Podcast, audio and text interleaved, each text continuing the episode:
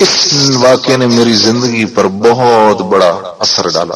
اس واقعے کو بعد میں آپ پوری طریقے سے مولوی صاحب سے بھی سن لینا۔ یہ سورہ معارج ہے غالباً، جو نوجوان لڑکے کا ذکر ہے، جس میں وہ سورہ بروج سورہ بروج۔ وہ ایک نوجوان لڑکے کا قصہ ہے۔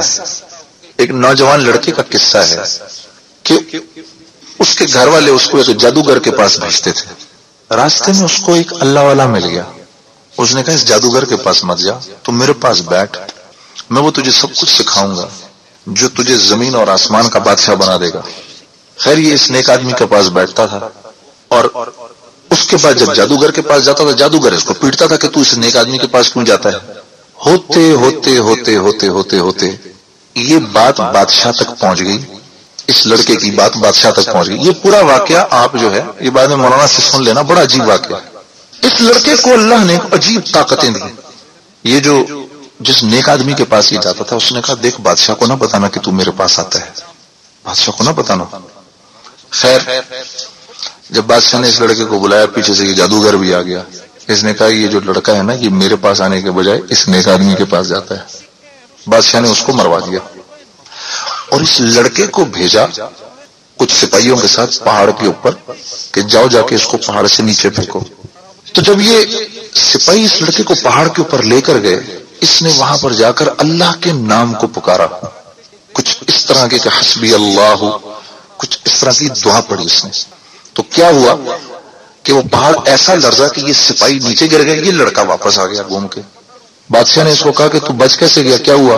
اس نے کہا، وہاں جا کے میں نے میں جس کو اپنا رب مانتا ہوں، میں نے اس کو پکارا، تو اس تو میرے میرے رب نے ان دو کو تو مار دیا، مجھے بچا لیا۔ اب بادشاہ نے مزید سپاہیوں کے ساتھ اس کو کشتی میں بٹھا کے سمندر میں بھیجا کہ سمندر میں جا کے یہ ڈبویا جائے۔ سمندر میں جا کے ڈبویا جائے۔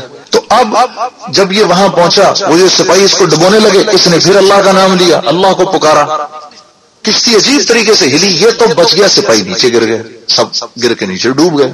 یہ پھر گھوم کے واپس آ گیا بادشاہ کے پاس۔ بادشاہ نے کہا، کیا ہوا؟ کہا، کچھ نہیں، میں نے اپنے رب کو پکارا۔ میرے رب نے مجھے تو بچا لیا، ان دو کو نیچے پھینک دیا۔ پھر اس سے پہلے کہ بادشاہ اگلی بات کرتا، اس نے بادشاہ سے کہا، تو مجھے مارنا چاہتا ہے؟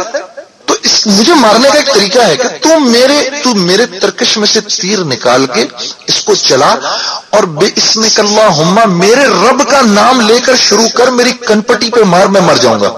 لیکن میری شرط ہے کہ جتنی تیری ریا ہے اس کو جمع کر لے۔ اپنی ساری ریا کو جمع کر کے ان کے سامنے اس کام کو کر۔ بادشاہ نے کہا جی ٹھیک ہے۔ اب بادشاہ نے اس کے ترکش میں سے تیر نکالا؟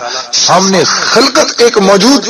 بادشاہ نے اس میں کلّہ کہہ کر یوں جو کر کے جو تیر مارا، یہ تیر اس کے یہاں سے لگ کے یہاں سے باہر نکل آیا۔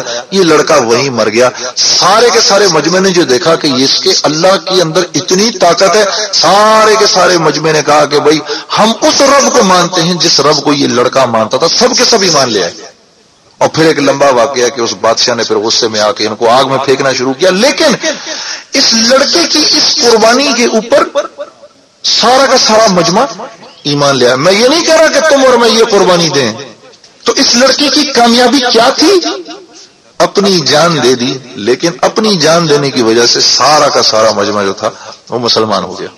ہم نے بھی یہی کرنا ہے۔ پھر حضرت عمر رضی اللہ تعالیٰ عنہ نے اپنے دور میں اس لڑکے کی قبر کو ڈھونڈوایا، اس لڑکے کی قبر ملی۔ پھر اس لڑکے کی قبر کو شفٹ کیا کیونکہ لوگوں کو پتا تھا، اس کا وہاں سے اس کو جب شفٹ کیا، جب اس کی قبر کھولی تو دیکھا وہ لڑکا ویسے ہی سالم لیٹا ہوا یہاں اس کے تیر لگا ہوا ہے۔ زمین کی جو مٹی تھی، اس نے اس کے جسم کو نہیں کھایا۔ تو یہاں نوجوان لڑکے بیٹھے ہیں۔ بھائی بتاؤ، اس امت کے لیے کون قربانی دے گا؟ بتاؤ بھائی، ہاتھ کھڑا کر کے میرے نوجوان دوستوں بتاؤ، اس امت کے لیے تم میں سے کون کون قربانی دے گا؟ دو گے نا؟ ہاں؟ لیکن صرف قربانی دینی نہیں ہے۔ قربانی کو اس مقام تک پہنچانا ہے کہ اللہ کو پیار آ جائے۔ ٹھیک ہے؟ کہ جیسے دنیا کے معاملے میں کوئی بات کچھ نہیں آتا، کوئی بات نہیں۔ ہے نعمان بن مقرر رضی اللہ تعالیٰ عنہ کے بارے میں تو یہ آتا تھا۔ وہ اتنے سیدھے تھے، اتنے سیدھے تھے کہ وہ فارس میں گئے، کھانا کھاتے ہوئے نا، وہ سفید میدے کی روٹیاں تھیں نا، تو اس سے اپنے ہاتھ کو پوچھنا شروع کر دیا۔ صحابہ نے کرے کھانے کی چیز ہے کو کپڑا تھوڑی ہے۔ اتنے معصوم تھے۔ اتنے معصوم تھے کہ ایسے جا رہے تھے تو وہ ناریل کے درخت کے اوپر ناریل لگے ہوئے تھے موٹے موٹے۔ تو کہنے لگے، کیا شان ہے اس رب کی جس نے درخت کے اوپر پتھر اگا رکھے ہیں۔ صحابہ منہ مکڑ کے ہنسنا شروع کر دیا۔ اتنے دنیا کے معاملے میں معصوم تھے۔ اور اللہ کے رسول صلی اللہ علیہ وسلم ان کے بارے میں فرمایا کرتے تھے، نعمان نے اگر کسی بات پر اللہ کی قسم کھا لی تو یہ ہو نہیں سکتا کہ اللہ اس بات کو پورا نہ کرے۔ ایمان کا لیول وہ تھی۔ یہ کامیاب لوگ ہیں۔ دنیا تھوڑی چھٹ بھی گئی، تھوڑی نہ بھی ملی۔ اور یہ ہو نہیں سکتا کہ دنیا اللہ لے واپس۔ یہ نہیں ہو سکتا، یہ ان لوگوں کا کی قربانیاں تھیں کہ وہ برداشت بھی کر سکتے تھے۔ ہمیں تو اور دنیا ملتی۔ میں سعید انور سے کہتا ہوں اکثر، میں کہتا ہوں، یار سعید، ہم تو جب سے تبلیغ میں آئے، ہم نے تو استقبال ہی استقبال دیکھا۔ ہاں یہ نوجوان لڑکے ارے تم لوگ جانتے نہیں، کیا تم لوگ مس کر رہے ہو؟ کیا مس کر رہے ہو؟ کیا پتا تم میں سے کوئی مصب بن عمیر ہو؟ ہاں؟ خود تو شہید ہو گئے سارے کے سارے انصار ان کے کھاتے میں ہیں، اور پورا قبیلہ ہے اوس ان کے ہاتھ پر مسلمان ہوا، پورا قبیلہ خجرت ان کے ہاتھ پر مسلمان ہوا، ان کے ہاتھ پر مسلمان ہوا۔ تو میرے عزیزوں کیا ہم میں بھی کوئی مصب بن عمیر ملے؟ اور مجھے اور مجھے پتا چلا ہے کہ میری بہنیں بھی بیٹھ کر سن رہی ہیں یہ بات، دو منٹ کی بات ان سے بھی کر لوں۔ میری بہنوں غور سے سنو میری اس بات کو کہ جو عورت گانے کی تھاپ کے اور تبلے کی تھاپ پر سر دھنتی ہے، یہ یاد رکھو اس کی کوک سے کوئی خالد بن ولید پیدا نہیں ہو سکتا۔ نہیں ہو سکتا۔ نہیں ہو سکتا۔ جو عورت گھر سے باہر نکلے اور اس کو اس بات کی فکر ہی نہ ہو کہ کون سا نامحرم اس کے چہرے کو دیکھ سکتا ہے۔ اس کی تربیت سے کوئی تارک بن زیادہ نہیں بن سکتا۔ کوئی محمد بن قاسم نہیں پیدا ہو سکتا۔ اپنی حیثیت کو جانو، اپنی حیثیت کو پہچانو۔ تم محمد الرسول اللہ صلی اللہ علیہ وسلم کی امت کی بیٹیاں ہو۔ بیٹیاں ہو۔ تمہارا تمہارا ماڈل فاطمہ تو زہرا ہے۔ تمہارا ماڈل وہ وہ وہ مغرب کی عورت نہیں جس کو کہ ٹیشو پیپر کی طرح استعمال کر کے پھینک دیا جاتا ہے۔ ان کو اپنا ماڈل نہ بناؤ۔ ہاں تمہارے چہرے کی زینت تمہارے چہرے پہ لگا ہوا تمہارا میک اپ نہیں، بلکہ حیا کا وہ جوڑا ہے جو تمہیں فطرت میں تمہارے نبی صلی اللہ علیہ وسلم سے ملا ہے۔ کبھی سوچا آپ نے؟ کیا وجہ ہے کہ جو انسان جو انسان توبہ کرتا ہے، جو مرد توبہ کرتا ہے، سب سے پہلے کہتا ہے میں آپ آج کے بعد داڑھی نہیں کاٹوں گا۔ بھائی کبھی سوچا اس بات کو؟ کیا وجہ ہے؟ یہ داڑھی اس کی گٹھی میں ہے، فطرت میں ہے، اور یہ فطرت اس کو اس کے نبی سے ورثے میں ملی ہے۔ ہاں کیا وجہ ہے؟ وہ سر پہ ٹوپی کیوں رکھ لیتا ہے بھائی؟ شلوار قمیض کیوں پہن لیتا ہے؟ میں آج کے بعد پتلون قمیض نہیں پہنوں گا۔ قسم سے میں سوچتا بھی ہوں نا تو مجھے جھجری آ جاتی ہے کہ مجھے جینس پہننی پڑے گی۔ اتنی مصیبت کا کپڑا اوپر چڑھتا ہی نہیں ہے۔ ہاں جی؟ سخت کپڑا، بدنما کپڑا سالا اس کو پیٹ اپنا بڑھتا جاتا ہے وقت کے ساتھ ساتھ وہ اپنے آپ کو سمارٹ رکھنے کے لیے پیٹ اندر کھینچ کے، وہ آدمی اس کو بند کر کے، اس کو کر کے، کیا یار؟ اور کیا جوکر لگتا ہے آدمی پھر اس کے بعد؟ ہاں؟ ارے، یہ عزت کا لباس ہے، یہ عزت کا لباس ہے۔ تو اللہ کے سامنے کیا مقام بنائے گا جب تجھ کو تیرے نبی کے طریقوں میں عزت نہ محسوس ہوئی؟ ہاں؟ کیا مقام بنے گا تیرا؟ جن کے خون اور پسینے میں بہ کر یہ دین تجھ تک پہنچا، آج ان کے طریقوں میں کو اپناتے ہوئے تجھے آر آتی ہے اور جنہوں نے تیری اپنی حفاظت کے لیے تیری نسلوں کو ختم کر دیا، ان کے طریقوں میں تجھے عزت محسوس ہوتی ہے۔ ذرا سوچ تو صحیح، ذرا سوچ تو صحیح۔ کدھر جا رہا ہوں میں؟ یہ وجہ تھی میں نے گانے وانے چھوڑ دیے۔ میں نے کہا، یہ میں کیا کر رہا ہوں؟ مجھ سے لوگ پوچھتے تھے جی گانا حرام ہے یا حلال؟ میں کہتا تھا، یار یہ تو جا کے تم مولویوں سے پوچھو، علماء سے پوچھو۔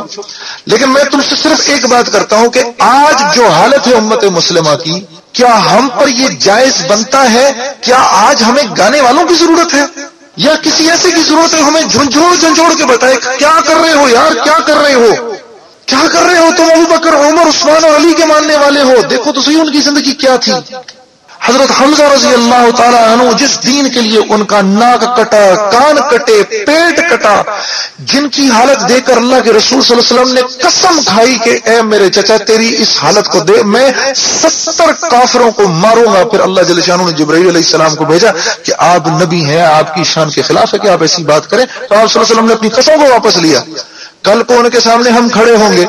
ہاں جی وہ کیا کہیں گے کہ یہ میرے ناک، کان اسی وجہ سے کٹے تھے؟ کہ مسلمان کی بیٹی جو ہے اس کے بڑے بڑے پوسٹر لگے ہوئے ہوں بورڈوں کے اوپر۔ ہاں جی؟ وہ میں ادھر فیصلہ آباد گیا۔ فیصلہ آباد اور چلو لاہور ہوتا۔ فیصلہ آباد میں کیا دیکھ رہا ہوں؟ ارے اچھا بھلا ہے شہر یار، اچھے بڑے دیندار لوگ وہاں پر۔ اتنا بڑا بورڈ، موٹر سائیکل کی تصویر پہ عورت کو بٹھایا ہوا ہے۔ وہ کیا کر رہی ہے وہاں پر؟ موٹر سائیکل سے کیا تعلق ہے عورت کا بھائی؟ یہ آپ دیکھو، یہ میری سوچ ہے۔ یہ ہنسنے کا مقام نہیں۔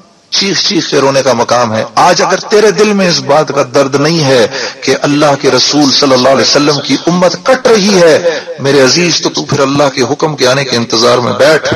پھر دیکھ تیرے ساتھ کیا ہوتی۔ ہاں تھوڑی ہمت کرو، تھوڑی ہمت کرو۔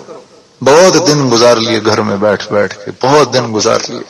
حضرت ابو ایوب انصاری رضی اللہ تعالی عنہ، کیا اٹھاسی سال کی عمر۔ اتنی جی؟ اٹھاسی سال کی عمر بیمار بستر پر لیٹے ہوئے ہیں اور مسلمانوں کی فوج کا سپا سلار جو قسطنطنیہ پر ابھی چڑھائی کرنے والا ہے، پوچھ رہے حضرت، کیا کیا حکم ہے؟ کیا حکم ہے؟ میرے لیے آپ کے بارے میں کیا حکم ہے؟ کہاں میں اسی طرح جاؤں گا اور جب میرا انتقال ہو جائے، تو اسی چار پائی پر میری اس لاش کو پڑے رہنے دینا اور ہراول دستے کے ہاتھ میں دینا تاکہ قیامت کے دن جب میں اللہ کے سامنے کھڑا ہوں، تو میں اللہ سے کہوں، یا اللہ، جب تک میں زندہ تھا تیرے راستے میں نکلا رہا، جب مجھ کو موت آئی تو میری لاش بھی تیرے راستے میں نکلی رہی۔ اور اسی طرح انتقال ہوا، اور قسطنطنیہ کی جو قلعے کی جو فصیل تھی، اس کے نیچے حضرت ایوب انصاری رضی اللہ تعالیٰ عنہ کے قبر مبارک تھی۔ اور بعد میں کچھ سو، ڈیڑھ سو سال کے بعد کوئی کوئی وہاں پر کوئی حاکم آیا، اس نے پھر کچھ علماء کو جمع کیا اور کہا کہ یہاں مجھے، ہمیں، مجھے ڈھونڈ کے دکھاؤ ابو یہ انصاری کی قبر کدھر ہے؟ پھر وہ رات کو بیٹھے، رات کو ایک رات لگی، دو راتیں، تین راتیں لگی پھر علماء نے بتایا کہ بھئی فلاں رات کو ہم نے آسمان سے نور کے ایک حالے کو نیچے آتے ہوئے دیکھا۔ ہمارا غالب گمان یہ ہے کہ ابو ایوب انصاری کی قبر یہاں ہے۔ ہم ان کے ماننے والے ہیں۔ جنہوں نے ایسی ایسی قربانیوں کی مثالیں قائم کی میرے عزیز، اس لیے اب گھر میں نہیں بیٹھنا۔ سب سے پہلے تو بھائی اس بات پر توبہ کرو، اپنی پچھلی زندگی پر بھائی سب توبہ کرے ایک دفعہ منہ سے کہہ دو، اے اللہ میری توبہ۔ اب میں آپ کو بات ختم کرتا ہوں، حاجی عبد الباب صاحب کا پیغام آپ کو دیتا ہوں۔ اور میں مولانا، میں حاجی صاحب کو فون کر کے بتاؤں گا، حاجی صاحب آپ کا پیغام میں نے بائنی ہی لوگوں تک پہنچا دیا۔ حاجی صاحب نے کہا، ان سے کہو، تین نیتیں کریں۔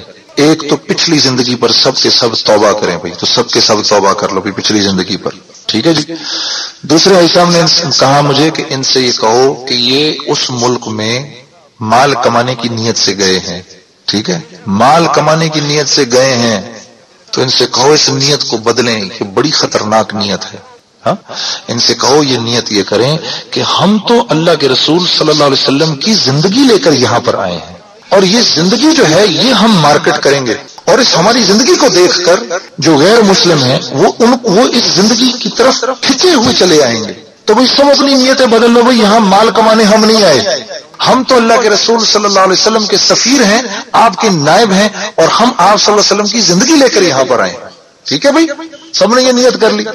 اور پھر اللہ جل شانو خود کھلائیں گے، پلائیں گے، وہ اللہ کا اپنا ایک نظام ہے۔ اور کہا، فرمانے لگے، تیسری ان سے نیت یہ کرواؤ کہ اے اللہ، تو نے ہم کو پیدا کیا۔ ہمارا مقصد یہ تھا کہ تیرے نام کو دور اور دیر تک لے کے جاتے۔ جو دین تو ہمارے لیے، جو دین تو نے ہمارے پاس رسول اللہ صلی اللہ علیہ وسلم کے ذریعے بھیجا، اس دین پر خود بھی عمل کرتے اور اس کی طرف لوگوں کو بھی بلاتے۔ اس کام کو ہم نے نہ کیا۔ اور اس کام کے نہ کرنے کو ہم نے گناہ بھی نہ سمجھا۔ اے اللہ، تو ہمارے اس گناہ کو معاف کر دے تو میرے عزیزو یہ بھی دعا کر لو سب کے سب۔ ٹھیک ہے جی؟ یہ تینوں تینوں نیتیں سب نے کر لی۔ الحمدللہ، اللہ جل شانو آپ سب کا بیٹھنا قبول کرے۔ زیتون۔